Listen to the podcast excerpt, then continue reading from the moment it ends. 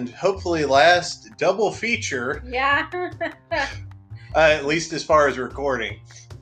yeah. Um, and maybe watching. I don't know because I may not um, remember which movie is what at this point. Oh, it's fine. I we may play a quick game before we start of which movie did it happen in. Uh, so tonight we are actually, uh, if we sound a little different, instead of sitting at a table, we are actually reclining uh, in front of our coffee table as we record this. I'm recording in true Bond fashion with a glass of wine in one hand and my script in the other, uh, ready to go. Very Orson Welles of me. yeah. Um, so tonight we are going to be talking about uh, the 1979 film Moonraker and the 1981 film For Your Eyes Only. And off the cuff, we're going to play a quick game of which movie did it happen in? Okay. Uh, and let's see if Betsy remembers any of uh, the two films we just watched before we get into it. All right. So, uh, first question. Uh, the Bond girl uh, was a doctor and astronaut in Moonraker. in Moonraker. Okay. Her name was oh. first name was Melina or Holly. Melina or Holly. I'm gonna say Holly. Holly, Holly Goodhead. That is right. correct. Because the writers are brilliant. No, they're not. All right. All right. The villain in For Your Eyes Only was Drax or Columbo. Drax. Drax. That is correct. Hugo Drax was the villain in Moonraker. All right. All right. So, final point.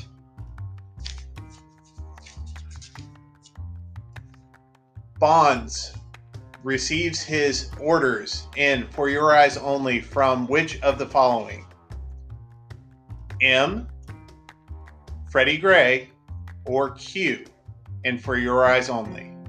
M, Freddie Gray, or Q and For Your Eyes Only? Freddie Gray. That is correct. Woo! Freddie Gray, minister uh, from such films as The Spy Who Loved Me and I believe even Moonraker. So good job. You win the prize of. There is no prize. You can you can get some leftovers out of the fridge. Anyhow, Lasagna. there you go. Uh, we're going to dive right into Moonraker. We'll have a short break and then we will be right back with For Your Eyes Only. We'll have some breaks in between because we're only able to record 30 minutes at a time because that's how Anchor works. They're really cool, but you can only do 30 minutes at a time. Yeah. So, let's get right down to it. So, as we should start a movie that takes place in 1979, we start with the first official shot of the space shuttle on the back of a 747. Uh, we come to find out that there are hideable compartments inside the space shuttle where two guys are hiding and then launch the shuttle from the back of a plane, destroying a 747. And I immediately say, that's not accurate. That's not how shuttles work. Uh, at this point, M gets on the phone and uh, is told that 007 is on his last leg. We zoom over to the plane that Bond is on, feeling up a waitress's leg. yeah. Uh, she pulls a gun on him. Uh, there's a big fight, and they fall out of the plane. And then there's a skydive fight, which is really cool because really cool. it is actually skydivers doing a fight scene. And it's really cool until Jaws joins the fight. And every time you see Jaws, uh, and it's not rear projection, it is a guy who is all of five foot seven, uh, playing this seven foot two man. And his height changes dramatically Yeah. throughout the scene. Anyhow, uh, Bond ends up getting a parachute while Jaws flaps his wings like a bird before falling through a circus tent. And then we get into Moonraker, which you've heard uh, the title song for, and it is just slow and lethargic. And you're like, man, whatever happened to uh, Live and Let Die and Goldfinger? and don't worry, if you thought this one was slow, wait till you hear the song for the next one. Anyhow, we get to the movie proper, and we meet Q, M, and Freddie Gray. Freddie Gray.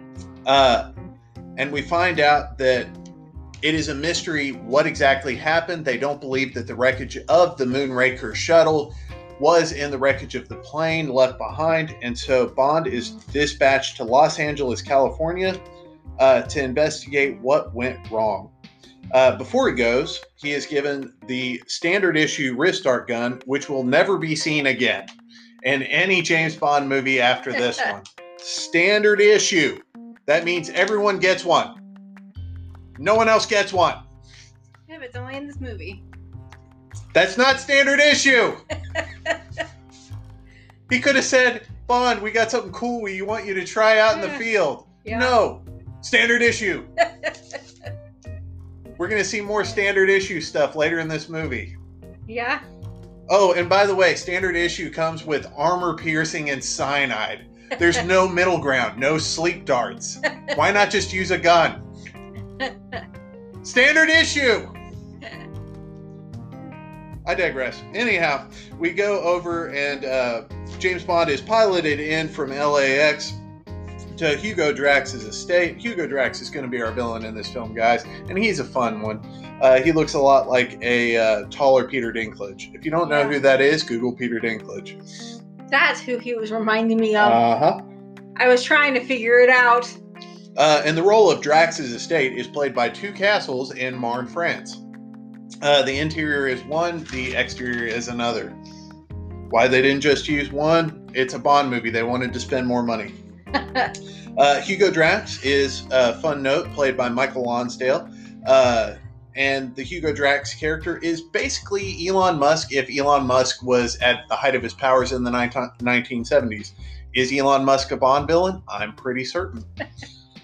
uh, anyhow, uh, Hugo Drax is just a pretentious snob and uh, supervillain uh, who dresses even his pilot in the skimpiest of outfits. Yeah.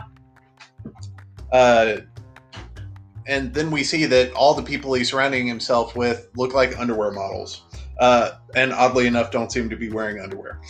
Uh, Bond then uh, speaks to his henchman that I didn't get his name, but we will call him Bowl Cut because, man, that is a haircut. yeah, That a was a choice. extra large bowl. He did not even go for the most recent John Lennon haircut. He Yeah. went for the original John uh. Lennon haircut. And uh. man, it's a choice. But anyhow, he gives him the order of look after Mr. Bond, see that some harm comes to him. And I'm like, you know what, Drax? I thought you were sexist before, and I still think that, but I like your taste. Anyhow, uh, we are then introduced to our uh, geniusly named Dr. Holly Goodhead. She's a trained astronaut. Trust us, she she told us. Uh, Bond is put inside the gravitron. That's the thing that spins astronauts right round, baby, right round. And uh, and uh, so uh, Bond's putting that, and she's talking about how oh most people can get to seven. Uh, if you go up to twenty, you'll die. And he he waits until he gets past that to, to hit the panic button because he's all man and he wants to tell everybody. Um, but the button doesn't work because Bullcut uh, is cranking the thing up and disabled the Yeah. kill switch. Uh, Bond breaks it with his wrist start, and I'm like, man, that's a really expensive machine to break. Uh, you could have just bought And a how new. fast was it going when he broke it? I want to say it was like 13 on the scale of 1 to 20. All right. So uh, Bond leaves. He sleeps with uh, Corinne, uh, Drax's pilot, uh, after using her for info. Uh, he then uh, goes to Drax's safe. Uh, Corinne has no problem helping Bond, even after she knows she's being used for info. Uh, and he uses a camera that has 007 on it because he wants to stay undercover. Uh, the next day, Bond is leaving and Drax is pheasant hunting with his uh, various henchmen. One of the henchmen gets up in a tree uh, to get into sniper position, and uh, Drax says, "Come on, man! Uh, don't be a joke. Shoot, shoot a pheasant." And so they rus- rustle some pheasants up, and Bond shoots, doesn't hit a pheasant. And Drax goes, "You missed, Mister Bond." And then the sniper falls out of the tree dead, and he goes, "Did I?" We're like, yeah, that was a cool, cool moment. It's a shame that he accidentally shot that henchman. He didn't do it on purpose. He's not that good. Uh, Bond leaves, and then uh, Drax, just being a horrible person, fires Corinne and then sicks his dogs on her to kill her. Did he have to fire her first? Like her family could have gotten some sort of like extra payout of life insurance, but because she was terminated, not gonna happen now. he knew what he was doing. Drax, you're on my bad side now. But you'll get back there. Um, Bond arrives in Venice, and man, it is good to be back in Europe because California was kind of a drag between the dog attacks and the uh, pilots with no underwear. Uh, and Bond decides that he is going to visit a glass factory because apparently one of the things he saw in the plans was a glass factory. Why they're operating out of a glass factory and not something else, I don't know. Uh, but Bond spots uh, Dr. Goodhead uh, because she's a doctor, darn it, don't forget it. Uh, and Bond decides to take a gondola ride for one uh, because he's lonely and he got his last girlfriend killed. Uh, and as he's going down the river, there's another casket, uh, another gondola with a casket in it, and a man rises up out of it like a zombie and begins throwing knives. Bond kills that guy with a knife of his own, and a boat chase begins. And then it turns into a hovercraft chase. And at this point, we get one of the most ridiculous scenes in James Bond history, which is the pigeon double take. They literally take footage of a pigeon looking from left to right, and then they rewind it and play it back again. Yeah. That's how ridiculous I would say that whole scene, like with the gondola, once the gondola driver or whatever you call him, captain, Uh-huh. is thrown off the gondola, James all of a sudden pushed buttons to have control of an electric, like the steering wheel. Oh, and- he wasn't just going to get in a regular gondola. He was going to get he was going to get the LT version, the one that's got the the sweet rims, and it's got a juice bar, and and uh, the one that it turns into a hovercraft. and it turns into a hovercraft. Also, XM satellite radio. Uh, it's at this point that I saw the shot from the film that is going to be my Instagram post for this particular episode. Uh, and at this point, Bond sneaks into the lab. And what is the key tone for this lab? Um, the uh, oh, what is that? Oh, oh, oh, I know it. Why can't I think of the name of it? It's an, another alien movie. Yes, another because there are aliens in this movie. Well, it's an alien movie. What is the uh? Oh, oh, oh. Came out the same year as Spy Who Loved Me and Yeah. Star Wars. oh, oh. I know. Steven Spielberg, Richard Dreyfuss, I know what movie it is. I can't think of the name. Close Encounters of Yes. the Third Kind. If you don't know what something is, do you know what something is? I couldn't That is the name. the that is the philosophical question. Yes. Listeners, if you know the answer to if you don't know what something is, do you know what something is? Please post on Betsy's page. No, Betsy, you don't know. I knew. I knew what movie it was. I could not remember. Everyone, get your friends and loved ones to post there as well. It doesn't matter that they didn't listen to the episode, just as many people as you can find. It's a chain letter. Get them to post on her page. No, Betsy, it doesn't. Whatever. Love you. I love you too. She really does. She doesn't sound like it, but she does. Anyhow, Bond gets into the lab and they're mixing chemicals in a machine because science. Uh, at this point, uh, Bond is fiddling around while the scientists are going to take a pee break. When they come back, uh, Bond has precariously left a vial on the edge of a thing because he's Bond and safety isn't a thing he does. But the vial breaks and kills scientists horribly. Um, and at this point, uh, Bond is like, man, this vial, I better be careful with it, uh, and leaves and decides to get into a fight with Bullcut, who's in kendo armor. Um, and in they the glass museum. in the glass museum, and they break most every piece of glass. Not every piece. How but much was that one worth that they said at the beginning, like four hundred thousand or something like that, in nineteen seventy nine dollars. in nineteen seventy nine dollars. Uh, but as they're fighting, he notices boxes marked Rio de Janeiro, and hint, hint, that's where we're going next. But bowl cut is thrown through a top window into a grand piano below uh, during an opera singing, and I felt like it was a missed opportunity. There should have been a fat woman singing, yeah. and it should have broken glass. I digress. I'm not as clever as the people who named Dr. Holly Goodhead. Moving on. Good night and Goodhead. Uh, we come to find out that uh, Dr. Goodhead isn't who she portrays herself to be. She is a doctor, she is an astronaut, but she is also a CIA agent because she has standard issue equipment. From the CIA. Standard issue! She's got perfume flamethrowers. She's got a dart gun in a notebook. uh-huh. And her, her purse was like a weapon.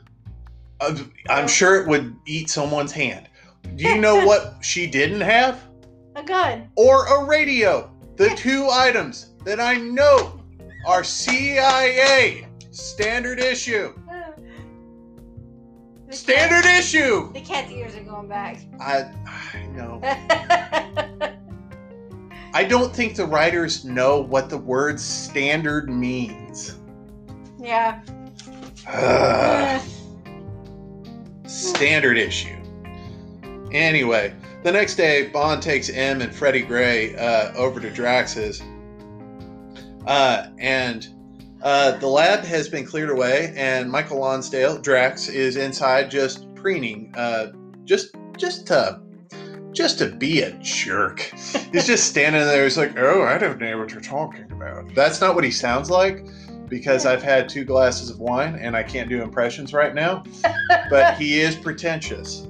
So he also has kind of a, a sleepy dog look and sound Yeah. to him, and I can't really do that right now. Um, but as they're leaving, and Freddie Gray just sounds like a very disappointed British man. Uh, Bond shows M the vial to prove his story. He's told by M that he is going to need to take a break, go on vacation.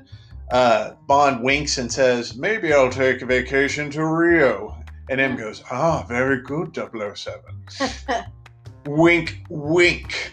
I see what you're doing there. Yeah.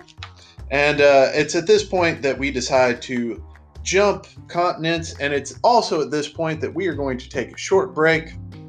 And when we come back, I will probably not get mad about standard issue, but no promises.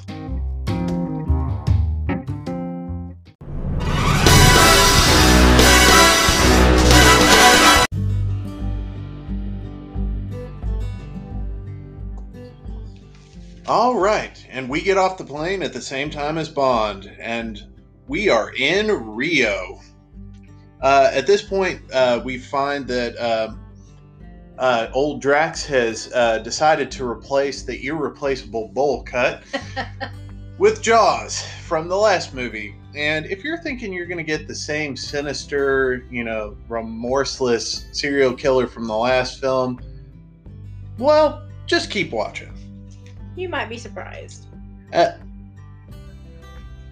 are we a clickbait article now? I don't know. Maybe. You might be surprised. You might be surprised. You won't believe what happened at this wedding. When she saw what the groom was wearing, she stormed off. When his parents found out what he was doing in the bathroom, you wouldn't believe what happened. Ah, Our podcast is a clickbait article. Anyhow, uh, Bond goes to Rio. He is met by a uh, a South American agent. He sleeps with her because that's what he does. Uh, he goes to a parade, and we get the most sinister looking clown, which is obviously Jaws.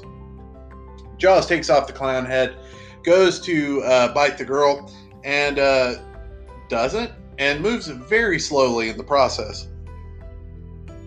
Uh, Bond saves the girl. Jaws is swept away in the crowd because crowds. That's Jaws' is just kryptonite. It's crowds, crowds of people. Uh, anyway, at this point, that other agent, now that Bond has slept with her and saved her, she disappears. Uh, Goodhead and Bond meet again. Uh, they get on a cable car up to the top of Rio. Uh, up the top, they take a cable car back down. Jaws stops it and bites through the cable, which in real life was made of licorice. Uh, why does he bite through the cable? I don't know because in a minute they use it. yeah, I was trying to figure that out. I'm like, it didn't uh, really do anything. Yeah, I feel like uh, scriptwriter and the shooting uh, supervisor like got into an argument at this point. Anyhow, uh, he jumps onto a sister car and heads up uh, to meet with Bond. Bond and Goodhead escape while Jaws has a Looney Tunes Tunes moment and crashes into the cable car office. At this point, uh, Jaws meets his new girlfriend. We're going to call her Specs. Uh, she should have been called Braces because she should have had braces. She should have, but she didn't. That would just. I, I expect that when she smiled at him, Yeah. I expected there to be like a mouthful of braces, and there was not. and they played the Romeo and Juliet love theme from classical music. Anyhow, uh, at this point, uh, Bond and Goodhead are trapped by ambulance drivers who aren't really ambulance drivers, or maybe they're just corrupt. Uh, but Bond escapes, and instead of being in any sort of hurry, he kind of just gingerly walks up the hill after escaping out of the uh, ambulance. At this point, for no reason at all, he dresses up as a cowboy, rides a horse, and uh, the magnificent soundtrack plays. Uh, at this point, uh, he goes to a monastery in cowboy outfit. hmm I feel like This was it was way out of place. so much cocaine was in the writer's room at this point that nothing was lining up. Anyhow, Bond goes into the monastery and is buzzed in. Uh, he sees monks fighting uh, because, and then after one monk beats the other monk, he crosses himself in the name of the Ho- Father, the Son, and the Holy Spirit. yeah. Um, and I would watch that professional wrestler. Uh, but inside, Moneypenny, Q, and M are all just right there, right in the middle of Rio. Yeah, they- They've relocated their entire million dollar operation to the middle of South America. Again. Again. Again. Uh, we get to see the Moonraker laser that Q has for no apparent reason. Uh, we find out that the poison uh, inside the lab is designed to kill humans, but not animals or plants. And at this point, we find out that the poison is caused by a rare plant in, in the Amazon. And the next scene is Bond on the Amazon River. Yeah. Uh, he is now in our second boat chase of the film, just because. Uh, and during this fun little note, uh, the music playing is the music from the From Russia with Love boat chase. Hmm. Uh, otherwise, there's really nothing to talk about in this uh, boat chase except for the fact that Bond hang glides over the falls as Jaws has yet another Looney Tunes moment where he pulls the steering wheel off the boat and drives over the falls. Yeah. And I just, this man was relentless in the last movie. He was dangerous. He was a killer, and and this he is just. He's tried to kill people, is- but has been unsuccessful each time. He's that dog that bit somebody once, but he's he's just messed up in the head, and you just feel bad for him. He's cross-eyed. He's only got two legs, and they're the back legs. And somebody put him on a skateboard, and he keeps trying to bite people, but he can never reach them. Yeah. That's about right. and you just feel bad for him and somebody just needs to take him out back and put him out of their misery anyhow uh bond uh once he gets uh to his landing spot follows women um and is just lured around by his penis because in the middle of the amazon just white woman that he saw earlier at drax's place just walking around saying come hither you know you're in for trouble Yep. and uh, he stands just on the right rock to fall into the water where he fights a giant python. Uh, Bond kills it with uh, Dr. Goodhead's pen that he stole earlier. Uh, and at this point, Drax gets really angry, but also like, hey, now I get to monologue because that's what Bond villains do. And he tells everyone the plan that we've all figured out before now is that he intends to exterminate mankind and recreate it in his image. At this point, we do get a really cool scene uh, that scientifically makes no sense, where simultaneously Moonraker rockets are launching all around the globe. Uh, fun fact that's not how rocket launches work. Literally, if today they have to stall a rocket launch, guess when they get to do it again? In a week a week because you have a small window at which you can leave the earth and you're not going to hit anything. You're not you're going to have the ideal ability to go into orbit anything like that. It's kind of standard issue. Yeah. standard issue. Guys i brought it back. Anyhow uh bond and goodhead uh are put in danger in a conference room under the rocket uh, with a really cool sinking uh, table. Uh, and then they escape through the vents uh, in the exact path where the rocket exhaust would go. yeah, there's fire chasing them. Uh, but good for them, they're able to get on just the last Moonraker rocket. That doesn't have a pilot. Uh, yeah. Uh, well, they knocked out the pilot. Oh, yeah, yeah. I forgot about that. Trying to remember how that happened. Okay, come on now. This somebody wrote this. Okay, All right. I want you to think about that. somebody wrote this. I digress. They get they get on board the space station where Drax monologues while Bond and Goodhead disable the cloaking device, um, and the Marines are able to just launch a rocket. Just Yeah. they're ready to go, and not just any rocket, but it is a clown car of a rocket. You're going to find out in a there's like minute. 50 people on it. Yeah. Uh, in the meantime, Jaws has a change of heart because he finds out that uh, imperfections won't be tolerated in the new world. And I'm confused. Is it him or his girlfriend that won't be tolerated, or both? Because his girlfriend was straight up a model. Yeah, so I'm like, I don't know. So was him. so was it him, or was it because she had glasses? Maybe because she had glasses and she kind of acted a little dorky. I got to be honest. Some of those other people straight up were. I guarantee you, they were in On Her Majesty's Secret Service allergic to chicken, and now they're eating chicken just because it's the thing they were allergic to. Yeah. Nobody there wasn't dor- dorky. It's hypocrisy, I'll tell you. Anyhow, at this point, we get the scene that tells you why this movie came next instead of For Your Eyes Only. and we just get Space Marines versus villains in space, and they have all the lasers. Yeah. This is straight up a response to Star Wars, and it's not as good. No. And they're just out there in space. They're not attached to anything. They're just Oh, here's the fun part. So, in this movie, if you're in space, you move like you are traveling through molasses. yeah. Even though no friction, you're going to move faster. But at this point, uh, we get a big old fight that, if it looks familiar, it's because it is exactly what happened at the end of The Spy Who Loved Me with the Marines versus the, the bad guys inside the underwater sub, except it's in space this time. Bond corners Drax. Drax putting himself into his good graces just a little too into my good graces just a little too late with the line. I will have the pleasure of putting you out of my misery. And i'm like you're okay drax. And then he's uh, shot with a dart and bond gives the retort.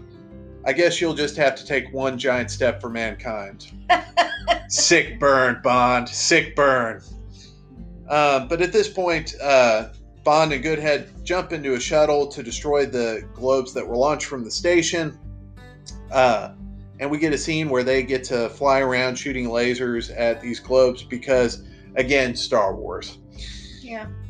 Um, at this point in the film, uh, Bond has saved the Earth uh, from certain destruction, and he is patched into the White House and Buckingham Palace. Uh, and they bring up video feed, and uh, Bond is on top of Dr. Goodhead under sheets in space. Where they got the sheets that aren't space blankets, I don't know. Um, but everyone goes, And is draped over them like uh yes, with gravity. yeah. Oh, by the way, forgot to mention it earlier. When they get into space and the big tank is still attached to the rocket, it drops like a rock when Yeah. they disconnect it in space. Yeah, it didn't float gingerly away. It was just Yes. bunk. Uh, so at this point, uh, them being in obvious coital position, uh, one of the people in the background sets up the perfect punchline for the end of this film. What's he doing? And Q, not looking at the screen but looking at his readout, says, He's attempting re entry, sir. the end. Double entendre received. Mission over. Bond saved the world. The end. And this was just a bonkers movie. yeah. I really hope that all the drugs they were on were really good. The movie was enjoyable, but made no sense. Nope. Oh, by the way, Jaws lived. Uh, he and his girlfriend. Oh yeah, they didn't even two- get out in the spaceship. Two lines of dialogue is, "Oh, they survived." Yeah. They went they they fell out in a piece of the of the space station that got blown away. the one piece of the station that didn't explode. Yeah. And then fell to Earth and they survived. Which would make sense if Jaws appeared ever again, and this was the last time that Jaws was ever seen in a James Bond film. That's funny.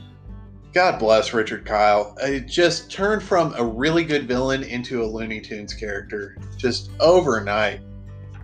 Yeah. So, how did you feel about that one?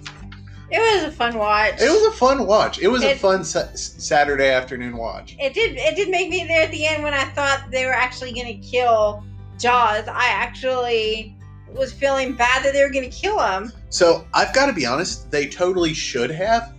because in the previous movie, unsolicited, he killed no less than five people. Yeah. Murdered them in the most horrific way possible, biting through their carotid arteries. Yeah. Biting. And in this film, well, he didn't kill anybody in this film. It's okay. He saved James Bond And the world. and the world. But think about it. He dies saving his girlfriend, the world, and James Bond. Yeah. It's a heroic sacrifice that redeems him, and he's able to. No, he's just going to get a happily ever after ending with his supermodel girlfriend, who's Yeah. flawed because she wears glasses. What a nerd. yeah. Stupid James Bond writers. Go back to your cocaine. I thought it was. I didn't. It I was- did think it was fun. Oh, it was fun. Yeah. It's just insulting to Oh. everyone, Yeah. especially people who wear glasses. Hear that? Michael G. Wilson? I wear glasses. Uh, he's probably lighting a cigar with a million dollars. Anyhow, uh, we're going to take a short break. When we come back, we're going to be talking about the next James Bond film, which takes things in a decidedly different direction. Uh, for your eyes only, we will see you in just a moment.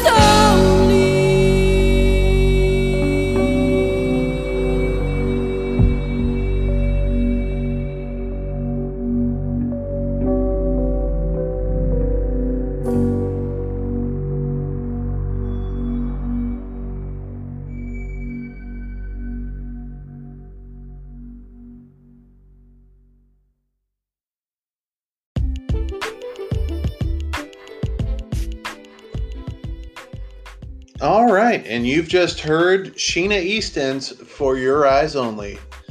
And hopefully, you didn't decide that uh, you or any loved ones need to ever listen to that song ever again. um, it's one of the better ballad songs, uh, especially compared to Moonraker and next Yeah. week's all-time high. yeah, Uh, that one's horrible. oh, we've got that to look forward to, though. Anyhow, we're going to jump right into For Your Eyes Only, and immediately, right off the bat, uh, the music for this film uh, feels like it's right out of a Rocky movie. And there's a good reason for that. It's because Bill Conti of Rocky and Karate Kid fame does the music. And first things first, uh, Bond decides to visit uh, Teresa Bond's grave. That's right, we're visiting the former Mrs. Bond uh, at her grave. And This is only the second time now that they've said anything about him being married. the second time, that is correct. Uh, at this point, uh, Bond is called away. A priest comes up and says that he's needed at work.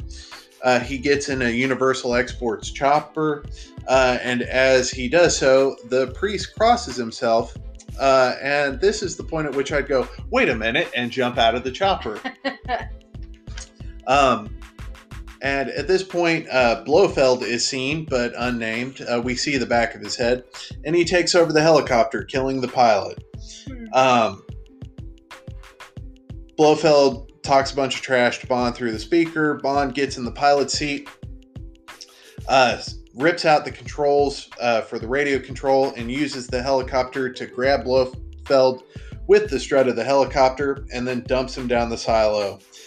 That's the end of the most infamous character in James Bond Yeah, history. now, how many movies has it been since we've heard of Blofeld? Okay, so Diamonds Are Forever was the last one, and it was a bad one. Uh, let's see here. So it has been uh, doing the math here.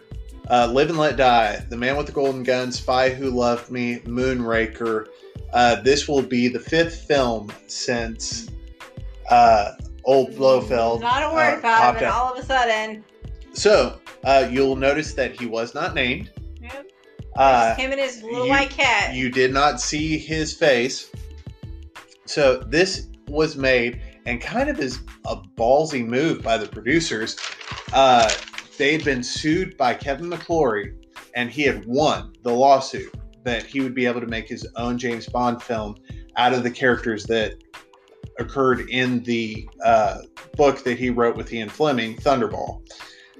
And so, as kind of an fu to the character and to McClory, they killed off the character in the most unceremonious way possible in the opening five minutes of the film. which means that they can't use that character in the other another movie. Well, they can in the other movie, but uh, McClory's clan can, but uh, the Eon Productions can't. But they had moved so far past that it was it was one of those statements of basically saying James Bond is beyond this character now. We've moved on. Yeah. Uh, there's some in jokes in the dialogue uh, from Blofeld as he's uh, about to be dumped. Uh, it's little subtle in references to things that were stated during the lawsuit. It's all kind of dumb and petty, uh, but kind of funny in hindsight. Uh, at this point, uh, we zoom over to uh, there's a fishing boat that's also basically the British submarine from uh, The Spy Who Loved Me uh, with uh, decoder on it, an ATAC as they call it. And as this ship is sunk by a rather large mine, we go over to the Kremlin where General Gogol is hanging out in his sparse uh, Kremlin office. And he says, Contact our usual friend in Greece. Uh, we then zoom over to Greece and we're introduced to Melina Havelock and her family. Uh, and they come in and they're all really happy until they're gunned down uh, all of a minute and a half later. Uh, fun fact originally, as I've heard it, uh, this was to be the original cold open. The cold open was to be the sinking of the boat, uh, the Havelock family on the boat, and them getting gunned down. Uh, there is a shot as soon as the family is gunned down of Melina staring down the barrel of the camera right into it, and the camera cuts as it fades into her eyes. Originally, that was going to fade right into the credits for Your Eyes Only. But that happened earlier already. Yes. Um, and uh, honestly, it would be a better cold open for the film Yeah. Because the beginning of this film has no part in any of the rest of it. And kind of undercuts the rest of the movie. Honestly, Yeah. the rest of the movie is fairly grounded. That is kind of slapstick and silly. If you have people who are coming into it who have not seen the other James Bond movies, then they're just They're trying to figure out why James Bond's hurting Doctor Evil. Yeah. yeah. I'm like, it's just all sudden, and there's no context to it. There's no, it's not mentioned again in the movie. Uh huh. It's just a random. Yeah. Uh huh. Oh, it's ridiculous. Um, so at this point, uh, let's see here. Uh, we are told that M is away. Uh, Freddie Gray is the one handing out the mission briefing. Uh, the reason is uh, Bernard Lee had been sick for a while and uh, actually passed away the year of this film's release. Um, and that's very sad. It's the only M we've known up to this point. Uh, we'll get a new M in the next film in Robert Brown, um, but it's it's kind of sad to say goodbye to a character that you've known all these films. And how many years now into James So Bond this is 1981. It's been nearly 20 years. Okay, so he's been in for a long time. Yes, um, he has been through three Bonds uh, in his tenure. Yeah. Um, so Bond is going to track down the guy who gunned down the Havelock family. We find out during this briefing that uh, Mr. Havelock or Professor Havelock was an archaeologist, and he had assisted the British government by helping track down the sunken ship. Uh, he was doing some underwater excavation nearby. That'll come back later. Uh, Bond sneaks past a distracted guard who's distracted by a prostitute, I'm guessing, who just grabs him and he sets down his gun to make out with this prostitute. And uh, I'm like, man, it feels like a bad idea to send the prostitutes out to the guards who are still working. Um, Bond is caught peeping on the party by the, the guard who was not sent a prostitute, apparently. Um, and uh, Gonzalez is the gunman. Uh, tells his uh, his henchmen to take Bond away. Uh, a man in glasses that we'll be introduced to shortly uh, is there to pay Gonzalez, but Gonzalez is shot in the back with an arrow. Uh, it's at this point that Bond makes his escape, and he does so with an umbrella, Mary Poppins style. Um, as he approaches his car to get away, the Lotus Esprit from The Spy Who Loved Me, uh, they're trying to break into it, and it explodes which seems like maybe too effective as an anti-theft measure. Yeah. It has big stickers on it says anti theft. Yes. And yeah. So at this point, Bond meets Melina. Uh, they escape in a Citroen, which is the James Bond vehicle that we saw the other day. Yeah. Um, and at this point, we get a car chase down the Madrid roads. So, uh, little note here: uh, the reason that the Lotus was blown up and they escape in a Citroen is because the writers and directors of this film, after kind of the bigger budget and gadget nature of the past few Bond movies, they wanted to bring this down home to more of a grounded story, uh, more of a straightforward spy action adventure and and by and large it works but Yeah. one of the things they wanted to do is they wanted to take away a lot of the gadgets that bond might have at his disposal and it makes him have to use his smarts. It makes him have to use his skills. It makes him think fast and yeah it, it makes you have to understand why not just anybody with q gadgets could do this. Yeah. it, it has to be bond.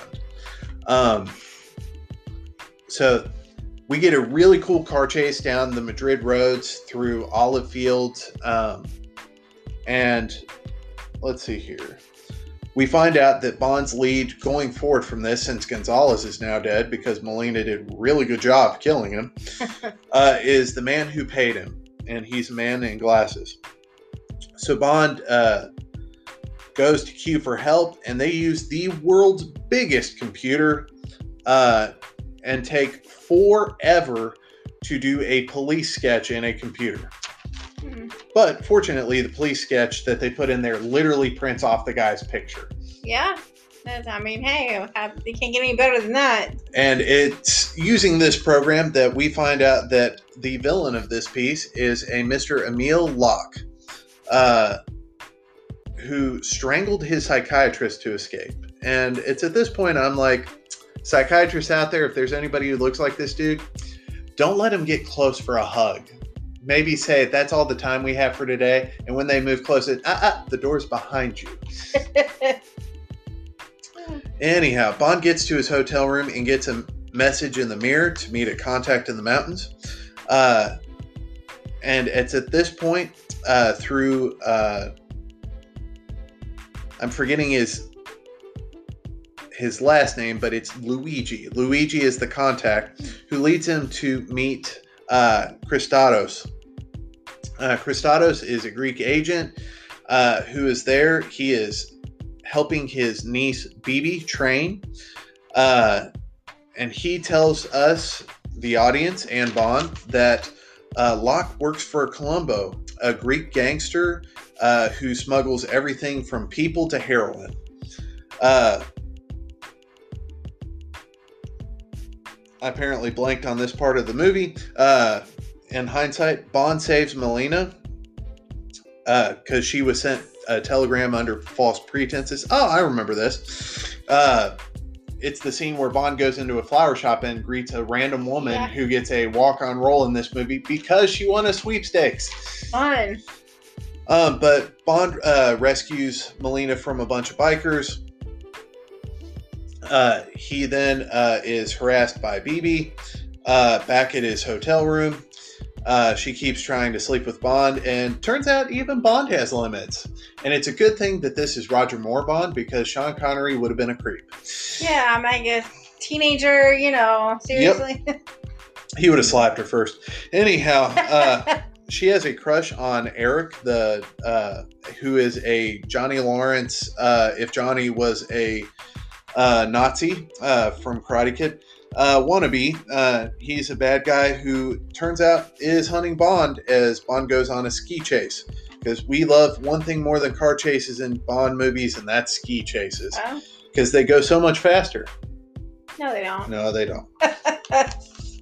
Uh, Bond escapes off escapes off of a ski jump, which is really cool and humiliating to the bad guys because seriously, guys, you could have taken them down.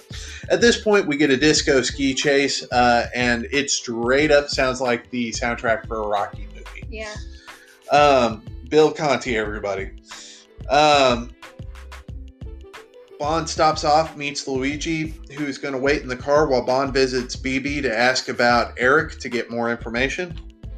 Uh, after Bibi leaves, uh, she's a figure skater, y'all. Uh, if she didn't give it away by being completely vapid. Um, an ice hockey team attack Bond, and Bond gets the hat trick. Uh, when Bond comes out, uh, he finds Luigi dead, uh, and on his chest is the pin uh, that is supposed to be the symbol for Columbo's organization. Uh, at this point, Bond and Melina, uh, pun completely intended, bond over Corfu tourism. And I go, man, I really want to go to Corfu. Where's Corfu? Uh, it's over towards Greece. Okay. Um, it's at this point that uh, Bond meets the Contessa at the con- uh, he meets the Contessa at the casino with Kristatos, It's a lot of C's. intending to meet Columbo. a lot of C's. Yes. Uh, so the Contessa is um, her name's Ilsa in the film. Uh, this lady was uh, future James Bond Pierce Brosnan's wife. Uh, and during the making of this film, the producers met Pierce Brosnan and actually thought, hey, we have a potential contender for the next person to take this role. We'll have more about that later. Um, but it didn't quite work out that way. And it probably worked out for the best that it didn't work out that way. Uh, and I will talk about that more later when we get to Pierce Brosnan, uh, but more specifically, Timothy Dalton. Again, more on that later.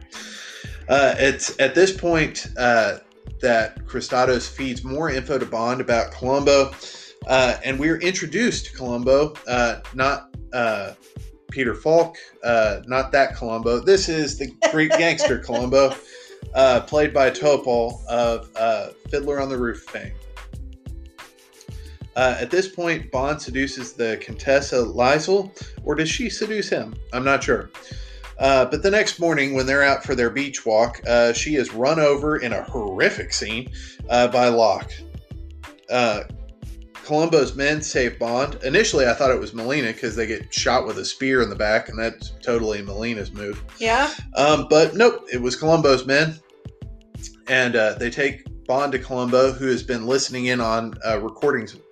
Uh, Columbo has been listening to recordings of Bond, and uh, he wants to set the record straight. Uh, everything that Kristatos has told Bond about Columbo is actually true about Kristatos. He is the one smuggling people, heroin, all the evil stuff. That's all Kristatos. And Bond listens, uh, and he's not willing to fully trust this gangster, but he is willing to give him the benefit of the doubt for a mission. And when we get back, we will talk about that.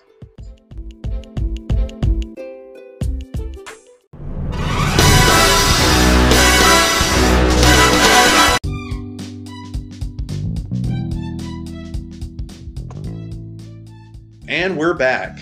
And uh, we join Columbo and Bond as they're infiltrating the shipyard of one of Kristatos' warehouse. Uh, and we get a really cool action scene. It looks some, like something out of the Dirty Dozen or uh, pretty much any early 80s action film. Uh, yeah, not a lot to say beyond that. It's it's a really cool scene. Uh, it's a nice variation on in a lot of the previous films. It's Bond and some army versus all the bad guys' army, and this one they're more creative about how they do things. They like uh, they actually hide. They use their wits. It's not just uh, shooty shooty bang bang. Yeah. Uh, it's uh, like one of the things Columbo does is he's always chewing pistachios, and as they're in this warehouse to see when the bad guys are coming around the corner, he throws some pistachio shells out on the floor so that he'll hear them coming when they're trying Like, to sneak up on under them. their feet. And it's actually really neat. Yeah. Um, at the end of this, uh, Locque is blows up the warehouse and is trying to get away. It's Bond versus Lo- Locque, and uh, Bond wins. Uh, Locque uh, is just precariously dangling on the edge of the cliff. Bond kicks it over the edge. Uh, there were two variations on that scene. One was just him throwing the pin in uh, from Luigi, and that being enough to send it over the edge. Uh, but they settled on him kicking it off the edge in revenge for the Contessa being run Yeah. over. Uh, and it's it's visceral because you see a dummy come flying out of the car, Yeah. and then you see the dead body at the bottom of the cliff. It was very brutal. Oh yeah, but he had it coming. uh, at this point, Bond visits Melina, um, and she's continuing her parents' work, uh, working on a ruin underwater. And I wonder if she discovered Atlantis. um, they discovered the wreck of the ship with the ATAC. Uh, they actually detached the ATAC uh, device um, from the safeguard explosive that will blow it up. Is it at the beginning of the movie they attempted to activate it, but they drowned before they could push the button. Yeah. Um, and then they are attacked by the villain from Inner Space. If you haven't seen Inner Space, watch it. It's a weird movie. um, and so as as they're escaping, they put an explosive on him. He blows up. They get in the sub and they're attacked by another sub, and they trap him inside the ship, and they get away. And that guy's apparently still down there to this day. Oh, he's long dead. His oxygen ran out. I guarantee you. Um, but as soon as they get up to the, the surface, they are detained by Kristatos. Uh, apparently, all of Melina's men are dead. Uh, they are tied to the back of Kristatos' boat, and they're going to be dragged behind across coral, rocks, sharks. Uh, they're able to, uh, in the water, free themselves and then wrap the rope around a rock uh, to break free. Uh, they use con- the conveniently placed oxygen tank from earlier in the movie to evade capture. As we were watching the movie, Betsy's like, "Why did she just set down her oxygen tank?" I was like, yeah, it made no sense. "Plot reasons." came in handy. That's why. Uh, but uh, before they are uh, dragged behind the boat, uh, Eric and one of Kristatos' chief lieutenants argue over uh, what's going to happen with the ATAC, and they do it in front of a macaw. Uh, on board the boat, the macaw recounts enough uh, to Bond and Melina uh, for them to discover the basic idea of where Kristatos is going to be meeting with the KGB. Uh, we then go to the mountain monastery where uh, is going to be meeting the KGB, and he has decided to bring along Bibi and her coach because he is a creeper, and he has apparently been creeping on Bibi, and she calls him out for it. And uh, Bond and Columbo and company uh, decide to climb this giant mountain, and we get a really tense climb and face off against a guard. Uh, and it worked really well for me. I really like that scene. Yeah, it was very. It was definitely intense, and you know how I am with the things on cliffs and stuff. Yeah, you Yeah. won't you won't even go on the the Greenway uh, portions of uh, Murfreesboro where it's got a slight incline. uh, but anyway, uh, Bond gets up to the top. He lets everyone up in a basket lift that apparently can lift easily like four or five hundred pounds. uh, the Bibi, uh, Bibi, the Bibi, uh, Bibi and her coach are planning to dump Kristatos and leave. Uh, coach uh, leads a group back to the barracks, uh, capturing most of the guards. And I'm really impressed by this part of the movie because uh, it's one of the few times that a military force actually uses some intelligence and not just sheer gunpowder to to stop somebody. They actually like capture most of Kristatos' men Yeah. and I thought that was really cool.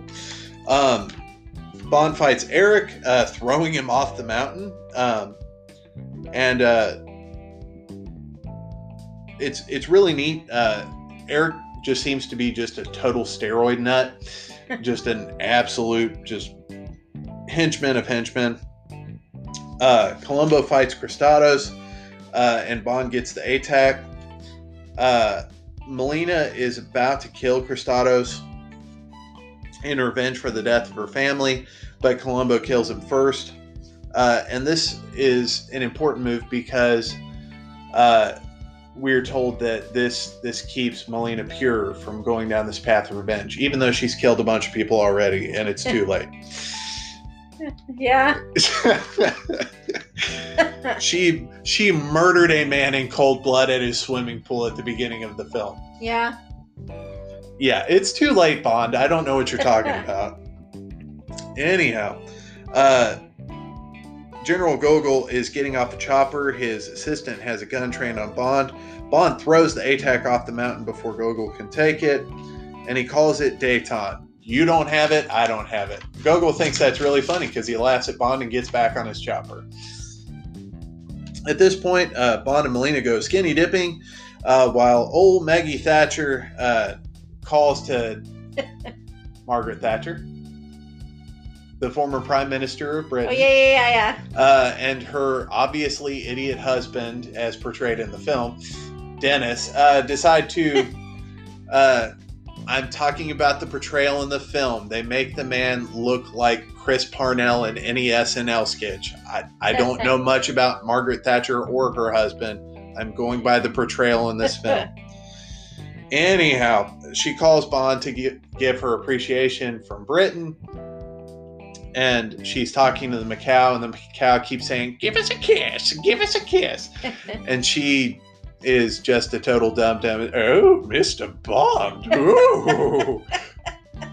and we see the nude legs of Bond and Melina uh, just swishing through the water as we go to credits with the title song For Your Eyes Only.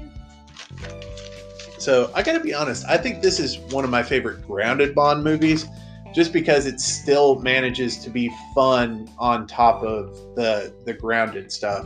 yeah. I feel like some of the more grounded ones get a little self serious and just up their own butts. And I I like a movie that has fun, and I enjoyed Yeah. this one. I will say Bibi got on my nerves. I think that was the point. Yeah. She did. I don't know. The way, it's, it was the way she talked and everything. It, it got on my nerves, but you know. James, James. Well, what's different about her and the Bond girls that he actually sleeps with that are that vapid? Yeah, I don't know. It's like she, her voice. She was very whiny, like when she would talk. Oh, you mean like Britt Ekland in uh, The Man with the Golden Gun? Which one was that? That was the blonde one in the bikini who uh, was a total dum dum and took her 30 minutes to put a tracking device on Scaramanga's car. Yeah. I liked I liked Bibi more because Bond said no. Yeah. Yeah, he definitely he drew that line and he's like, all right, respect. I have a sex addiction and even I think this is messed up. yeah. I mean, he's what, 60? Okay, so at this point, She's- it is 1981. Roger Moore is in four years he'll he is 53. He is 53. 53 in this film. Uh, the actress playing Melina is 23. The actress playing Bibi is 22. Her character is 17. Yeah. So if Bond is within five years still of this character, that still puts him in his 40s Yeah. to this 17 year old girl and still not okay. No, no it's, it's, it's like, ugh. Which is why he says, um, no. She definitely had a, uh, what, a, a daddy complex. I don't know. Is that the right word? I don't know. All I know is it it was it was one of those things where I feel like the bar has been set so low for James to succeed on not being a sexist that for him to succeed at this feels like a win. Yeah. But it kind of feels like when the Harlem Globetrotters win. You expect it.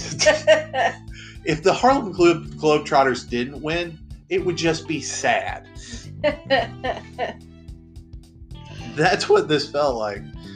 But overall, I really enjoyed this one. yeah, I, it is a fun one. I I felt like it had it had a little bit of everything. It was a lot of fun. Um, and this I feel like would have been a fantastic swan song for Roger Moore's Bond. To the point where next week and the week after they're not bad movies. I would argue that next week and the week after are, are kind of we're, we're going to be in cheesy Bond territory, and it, it's going to be fun because it's that. Yeah. This one felt like a genuinely good movie. The next two weeks, I'm going to go out on a limb and say aren't. uh, and, and especially when we get to uh, A View to a Kill, um, which is one of the most awkwardly titled Bond films ever. Uh, it's a it's almost a self parody. It is almost a comedy, and this really would have been a great time for for Roger Moore to ride off into the sunset, and what it would have worked really well as it. Yeah. By the time we get to A View to a Kill, he is 57 years old and looks older somehow. Whereas in this film, if you told me that Roger Moore was younger than his age, I'd be like, oh, Yeah. oh, sure, I believe it. But after this point, he ages incredibly. And the difference between 53 and 55 and 57 A huge difference. are huge. And that I in my mind, in my heart, Roger Moore will always be the Roger Moore from For Your Eyes Only. God rest his soul. But in in the next couple movies, it's it's a sign that you should quit and you should stop and you have a problem, but he doesn't. Yeah. so Was God- it because they they talked him into continuing? He didn't he want to quit? So at one point, he was going to quit uh, after Moonraker. Then he was going to quit after this film. Uh, you can actually watch footage around the time of this film uh, for uh, both James Brolin and Sam Neill screen tested uh, to play James Bond around this time to take over. They weren't sure if Bond was going to be back or not as Roger Moore. And one American, James Brolin, and one British man, uh, or I guess he's New Zealander, uh, Sam Neill, screen tested neither one of them ever play Bond, but it's an interesting piece of history to look back on. Yeah. But guys, we're going to have so much fun in the oncoming weeks. The next two weeks are going to be ridiculous. So I, I want you to go ahead and plan on it. I want you to buy a six pack of your favorite drink. I don't care what it is, as long as you're allowed legally to drink it. I want you to get some popcorn and a bearskin rug and a beret. A parade. I don't know why you've got the beret, uh, just for fun. A cowboy hat, maybe. Just wear a hat. You need to wear a hat while watching these movies so you can hold on to it. Because, guys, I'm going to get the explicit tag just for saying the name of next week's movie. Next week, we're talking about Octopussy. And, guys, it's as ridiculous as the title. The title song is awful. And it is going to be a great time. I cannot wait. Thank you for sticking with us through two movies. Yeah. Uh, it may be a week, it may be two weeks, but when we come back, we're talking Octopussy and just the number of lines on Roger Moore's face. I hope you'll come back and join us. Bye.